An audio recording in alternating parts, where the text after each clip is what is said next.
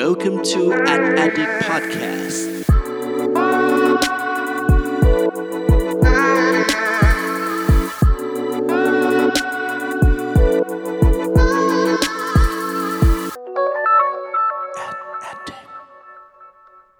สวัสดีครับ ขอต้อนรับเข้าสู่ Addict Podcast ตอนที่ 33 กับผม เพิร์ดพงศ์ปฏิภาสุกยืดครับ วันนี้นะครับสิ่งที่เราจะมาพูดคุยกันนะครับก็มาจากบทความบทความหนึ่งครับที่ตัวผมเองเนี่ยได้มีโอกาสไปเขียนนะครับอยู่ใน Line Today นะฮะซึ่งบทความนี้ต้องบอกว่าเป็นบทความที่ได้รับ กระแสตอบรับค่อนข้างดีนะครับ พอมีการแชร์เข้าไปใน Facebook Page ของ a n a d i c เนี่ย โอ้โห มีคนแชร์ค่อนข้างเยอะเหมือนกันนะครับ ดังนั้นเนี่ยอยากจะมาเล่าผ่านทางรูปแบบพอดแคสต์ให้เพื่อนๆฟังกันบ้างนะครับ โดยบทความนี้นะครับก็เป็นบทความที่จริง ๆ แล้วเนี่ยผมก็เกรินหน่อยละกันเผื่อใครหลายคนอาจจะยังไม่รู้นะครับว่า a n a d i c เรานะครับก็มีการไปเขียนคอนเทนต์ทุกสัปดาห์เลยนะครับลงใน Line Today ในคอลัมน์ใหม่ที่เขาเนี่ยเชิญชวนนะฮะเพจดังต่างๆเนี่ยมาเขียนกันนะครับโดยใช้ชื่อคอลัมน์ว่า Talk Today นะครับ ก็ของ a d d i c เองอย่างที่ผมเขียนนี้นะครับ ก็จะออกทุกช่วงเย็นวันพุธนะครับ ก็สามารถติดตามกันได้ใน Line Today นะครับ โดยวันนี้นะครับบทความที่ผมเขียนใน Line Today ที่อยากจะมาเล่าให้เพื่อนๆฟังเนี่ย ก็คือหัวข้อที่ว่า 3 เว็บไซต์แนะนำสำหรับการเขียน Real Time Content นะครับ เพราะว่าจริงๆแล้วเนี่ยต้องพูดเลยว่า Real Time Content เนี่ยเป็นเรื่องที่หลาย ๆ แบรนด์ตอนนี้นะครับกลายเป็นเรื่องที่จำเป็นมากๆที่ต้องทำอยู่แล้วนะครับเพราะว่าปัจจุบันเนี่ยเราอยู่ในยุคของโซเชียลมีเดียทุกอย่างมันเร็วอะไรไปหมดเลยใช่ไหมฮะแบรนด์ก็ต้องพยายามหาโอกาสนะครับทำยังไงให้เฮ้ยฉันเนี่ยอยากจะเข้าไปเป็นส่วนหนึ่งกับสิ่งที่คนเนี่ยกำลังสนใจอยู่ณเวลานั้นนั่นเองนะครับดังนั้นเดี๋ยววันนี้เรามาดูกันครับว่าการที่เราจะทำ Real Time Content เนี่ยเราควรรู้จัก 3 เว็บไซต์ที่เป็นพื้นฐานนี้เนี่ยเว็บอะไรกันบ้างเราลองมาฟังกันครับสำหรับเว็บไซต์แรกนะครับที่เราจะมาแนะนำกันในวันนี้นะครับเว็บนี้เนี่ยเป็นของโอ้โหแบรนด์เจ้าดังมากๆนะครับซึ่งผมคิดว่าเราทุกคนเนี่ยน่าจะใช้กันแบบทุกวันเลยนะครับก็คือจาก Google นั่นเองนะครับโดยเว็บไซต์นี้เนี่ยมีชื่อว่า Google Trends นะครับ เป็นเครื่องมือที่ Google เนี่ยเขาพัฒนามานะครับให้เราเนี่ยสามารถเข้าไปดูได้ครับว่า ณช่วงเวลานั้นๆนะครับ แล้วก็ณพื้นที่นั้นๆเนี่ยเกิดเทรนอะไรขึ้นบ้างนะครับ มีคนกำลังพูดเรื่องอะไรอะไรอยู่เป็นกระแสณช่วงเวลานั้นกันบ้าง นะครับ แต่ว่าหลายคนอาจจะสงสัยนะครับว่าเฮ้ยแล้ว Google เขารู้ได้ยังไงนะครับว่าณช่วงเวลานั้นเนี่ยมันเกิดอะไรขึ้นนะครับ แน่นอนว่า Google เนี่ยก็ถือว่าเป็น Search Engine หรือว่าเป็นช่องทางเว็บไซต์ที่เราทุกคนเนี่ยสมมติว่าเรานึกอะไรไม่ออกอยากค้นหาอะไรบางอย่างเนี่ยเราก็มักจะเข้าไปพิมพ์แล้วก็ Search ใน Google ใช่ไหมครับ ดังนั้นเนี่ย Google ก็จะเอาข้อมูล จากคำที่เราค้นหาเหล่านี้แหละครับ ในการมาดูว่าเฮ้ยวันนี้เนี่ยณนะตอนนั้นๆเนี่ยคนเราเนี่ยเสิร์ชเรื่องอะไรเยอะมากๆบ้างนะครับแล้วเขาก็จะหยิบจับรวบรวมข้อมูล แล้วก็เก็บอยู่ในคลังของเขานะครับโดยต้องบอกเลยว่าจริง ๆ แล้วเนี่ย Google Trends ก็ถือว่าเป็นเครื่องมือที่เบสิกแต่ว่าทำอะไรได้หลายอย่างเหมือนกันนะครับซึ่งถ้าสมมติว่านักการตลาดเนี่ยเห็นโอกาส ในการใช้เครื่องมือเหล่านี้เนี่ยอาจจะทำให้ได้ข้อมูลบางอย่างที่น่าสนใจมาก ๆ เลยด้วยนะครับ โดยจริง ๆ แล้วเนี่ยถ้าสมมติว่าพูดถึงฟีเจอร์หลักของ Google Trend นะครับผมขอแบ่งเป็น 3 ส่วนแล้วกันนะครับ อันแรกจะเป็น explore นะครับอย่าง explore เนี่ยคือทำให้เราเห็นครับว่าถ้าสมมติว่าเราเนี่ยอยากจะมาเช็คว่าเฮ้ย สิ่งที่เราสนใจเนี่ยเนี่ยมันเกิดเทรนอะไรยังไงเป็นยังไงบ้างนะครับ สมมุติเลยนะฮะผมเข้าไปตรง explore แล้วก็พิมพ์ว่า ad addict นะครับ ผมจะเห็นเลยว่า เฮ้ยเทรนการ search ad addict เนี่ย มันเริ่มต้นมาตั้งแต่ตอนช่วงปีไหนเดือนไหนนะครับ แล้วก็มีการเติบโตอย่างไรบ้างนะครับ วันไหนมันมีการ peak ขึ้นมาไหม peak เพราะอะไรเราจะเห็นเลยครับ แล้วก็ในหน้า explore เนี่ยก็จะทำให้เราเห็น keyword ต่างๆ ที่สอดคล้องกันด้วยนะครับ รวมถึงข้อมูลเชิงลึกเลยว่าใครเป็นคน search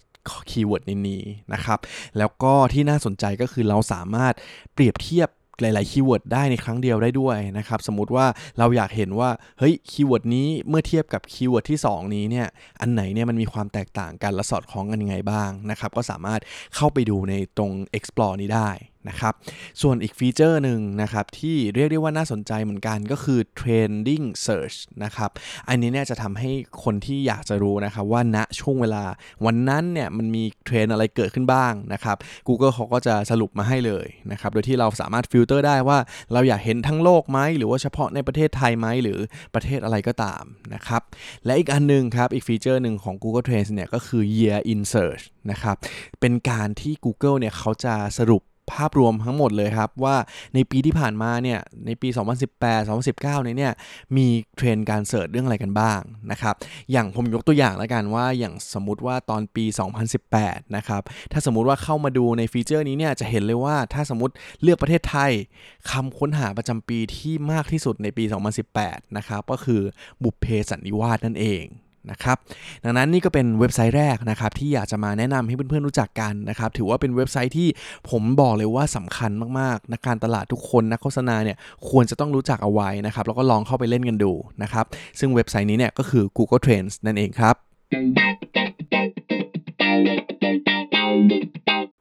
และสำหรับเว็บไซต์ที่2นะครับที่อยากจะมาแนะนำกันในวันนี้นะฮะเว็บนี้เนี่ยจะค่อนข้างแตกต่างจาก Google Trends เว็บแรกที่เราแนะนำไปอยู่นะครับเพราะว่าอันนี้เนี่ยเป็น เป็นเว็บของคนไทยนะครับบริษัทไทยเลยนะครับก็คือบริษัท Wisesight นั่นเองนะครับซึ่งเพื่อนๆ ถ้าสมมติว่าได้ติดตามแมดดิกเนี่ยก็คงจะเห็นชื่อนี้บ่อยเหมือนกันนะครับโดยที่ Wisesight เนี่ยก็จะเป็นบริษัทที่เชี่ยวชาญในเรื่องของ social monitoring นะครับแล้วก็ Data Analytics ต่างๆนะครับที่เขาเนี่ยจะสามารถเจาะลึกได้เลยนะครับมีเครื่องมือต่างๆ เอาไว้วิเคราะห์ เหตุการณ์สิ่งที่เกิดขึ้นในโซเชียลมีเดียอะไรต่างๆเนี่ยเยอะแยะมากมายเลยนะครับ โดยมีเครื่องมือหนึ่งของ Wisesight ครับที่ก็คือเป็นเว็บไซต์เว็บหนึ่งนะครับที่วันนี้เนี่ยก็คืออยากมาแนะนำกันก็คือ Wisesight Trend นั่นเอง นะฮะ โดย Wisesight Trend นี้นะครับ เป็นเครื่องมือที่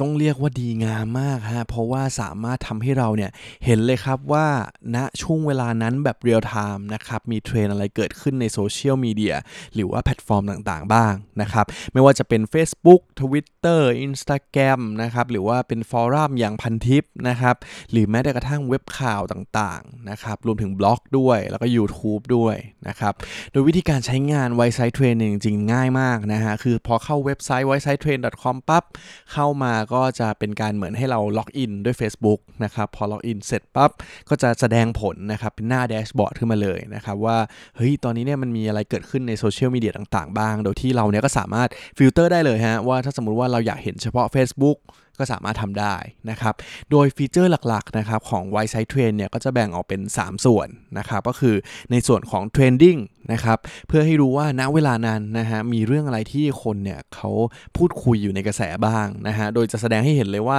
เฮ้ยอันนี้คือ content จากเพจนี้นะเขา ลง content เรื่องอะไรนะครับ มี engagement เท่าไหร่นะครับ ซึ่งเราเนี่ยก็สามารถดูได้แล้วก็มันจะอัปเดตแบบ real-time เรื่อยๆเลยนะครับ ส่วนอีก feature หนึ่งนะครับก็คือ top content นะครับ ในส่วนนี้เนี่ยเราสามารถมาดูในภาพรวมที่กว้างขึ้นได้แล้วนะครับว่าถ้าสมมติว่าเราอยากรู้ว่าใน 1 วันนี้ที่ผ่านมานี้นะครับหรือว่า 3 วันหรือ 7 วันนะครับมีเรื่องอะไรที่อยู่ในกระแสบ้างนะครับก็จะสามารถรับรู้ในส่วนนี้ได้เช่นกันนะฮะหรืออันสุดท้ายนะครับอีกฟีเจอร์หนึ่งก็คือ top hashtag นะครับ นอกจากดูคอนเทนต์แล้วนะครับ เราก็ยังดูแฮชแท็กได้ด้วยนะครับ ว่ามีแฮชแท็กอะไรที่ฮอตฮิตนะครับเผื่อเราสามารถเข้าไปเล่นในแฮชแท็กนั้นๆ ได้เหมือนกันนะครับ และนี่ก็คืออีกเว็บไซต์หนึ่งนะครับ ที่ถือว่าถ้าใครทำคอนเทนต์เรียลไทม์เนี่ยผมคิดว่าถ้าเข้ามาใช้ Wisesight Trend นะครับ ก็จะทำให้เห็นอะไรที่มันเรียลไทม์จริง ๆ นะครับ แล้วก็เป็นสิ่งที่สามารถนำไปอาจจะเป็นไอเดียในการคิดคอนเทนต์ต่างๆ ให้เล่นอยู่ในกระแสณช่วงเวลานั้นได้ด้วยนะครับ สรุปก็คือเว็บไซต์ที่ 2 ที่อยากแนะนำนะครับก็คือ Wisesight Trend นั่นเองครับ และสำหรับเว็บไซต์ที่ 3 นะครับที่เราอยากจะมาแนะนำกันในวันนี้นะครับ เว็บนี้เนี่ยก็ถือว่าเป็นอีกเว็บหนึ่งนะครับจากฝีมือคนไทยเช่นเดียวกันนะครับ โดยคราวนี้เนี่ยมาจากบริษัท Social Listening เหมือนกันนะฮะแต่ว่าเป็นอีกเจ้าหนึ่งครับก็คือบริษัทแสนรู้นั่นเอง นะครับซึ่งก็เจ้านี้นะครับก็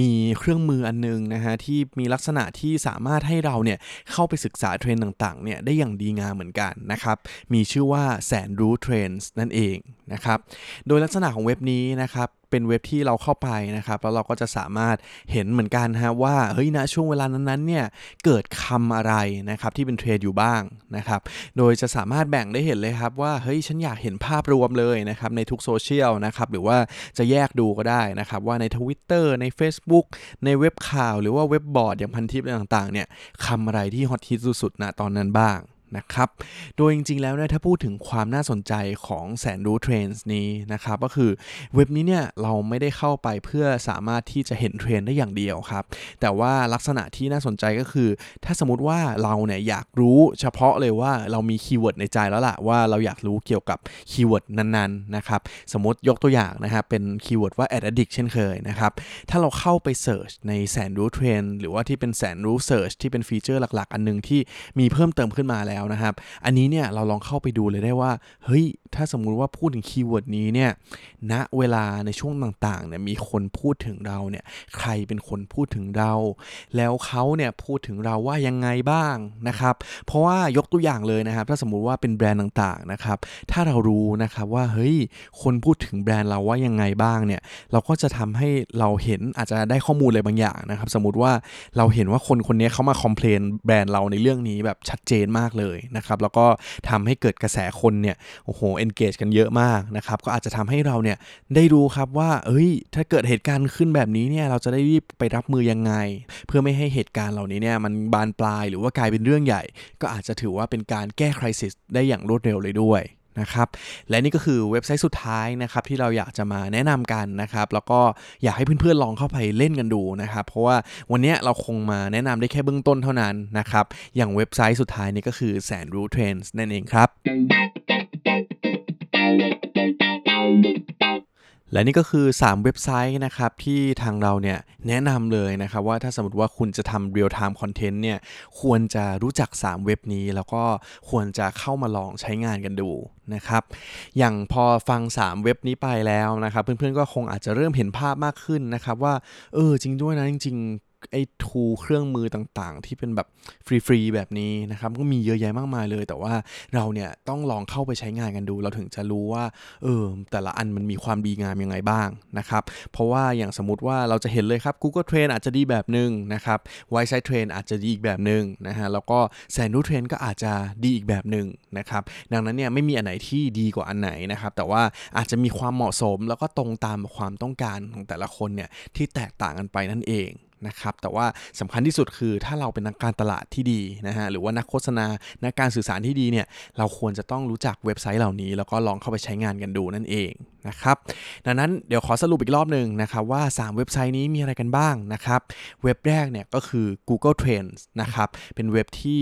ถ้าสมมติว่าพูดถึงอยากจะเห็นเทรนด์ทั่วโลกนะครับ แล้วก็เห็นแบบอะไรที่มันเป็นภาพกว้างเนี่ย บอกเลยว่า Google Trend เนี่ยค่อนข้างเหมาะสมมากๆนะครับ ส่วนอันที่2นะครับก็คือ Wisesight Trend นะครับเว็บนี้เนี่ยถ้าสมมติว่าอยากจะเจาะลึกในโซเชียลมีเดียนะครับในประเทศไทยเนี่ยแล้วอยากรู้ว่าณเวลานั้นๆนะครับเรียลไทม์เลยเนี่ยเกิดอะไรขึ้นบ้างจากใครมี engagement อะไรยังไงนะครับก็สามารถเข้าไปดูในเว็บนี้กันได้นะครับส่วนเว็บสุดท้ายนะครับที่เป็นเว็บของแสนรู้เทรนด์นะครับ เว็บนี้เนี่ยก็จะเหมาะในการที่ถ้าสมมติว่าเราอยากจะดูเป็น specific keyword นะครับว่าถ้าสมมติว่าพูดถึงคีย์เวิร์ดเรานะครับมีใครพูดถึงอะไรยังไง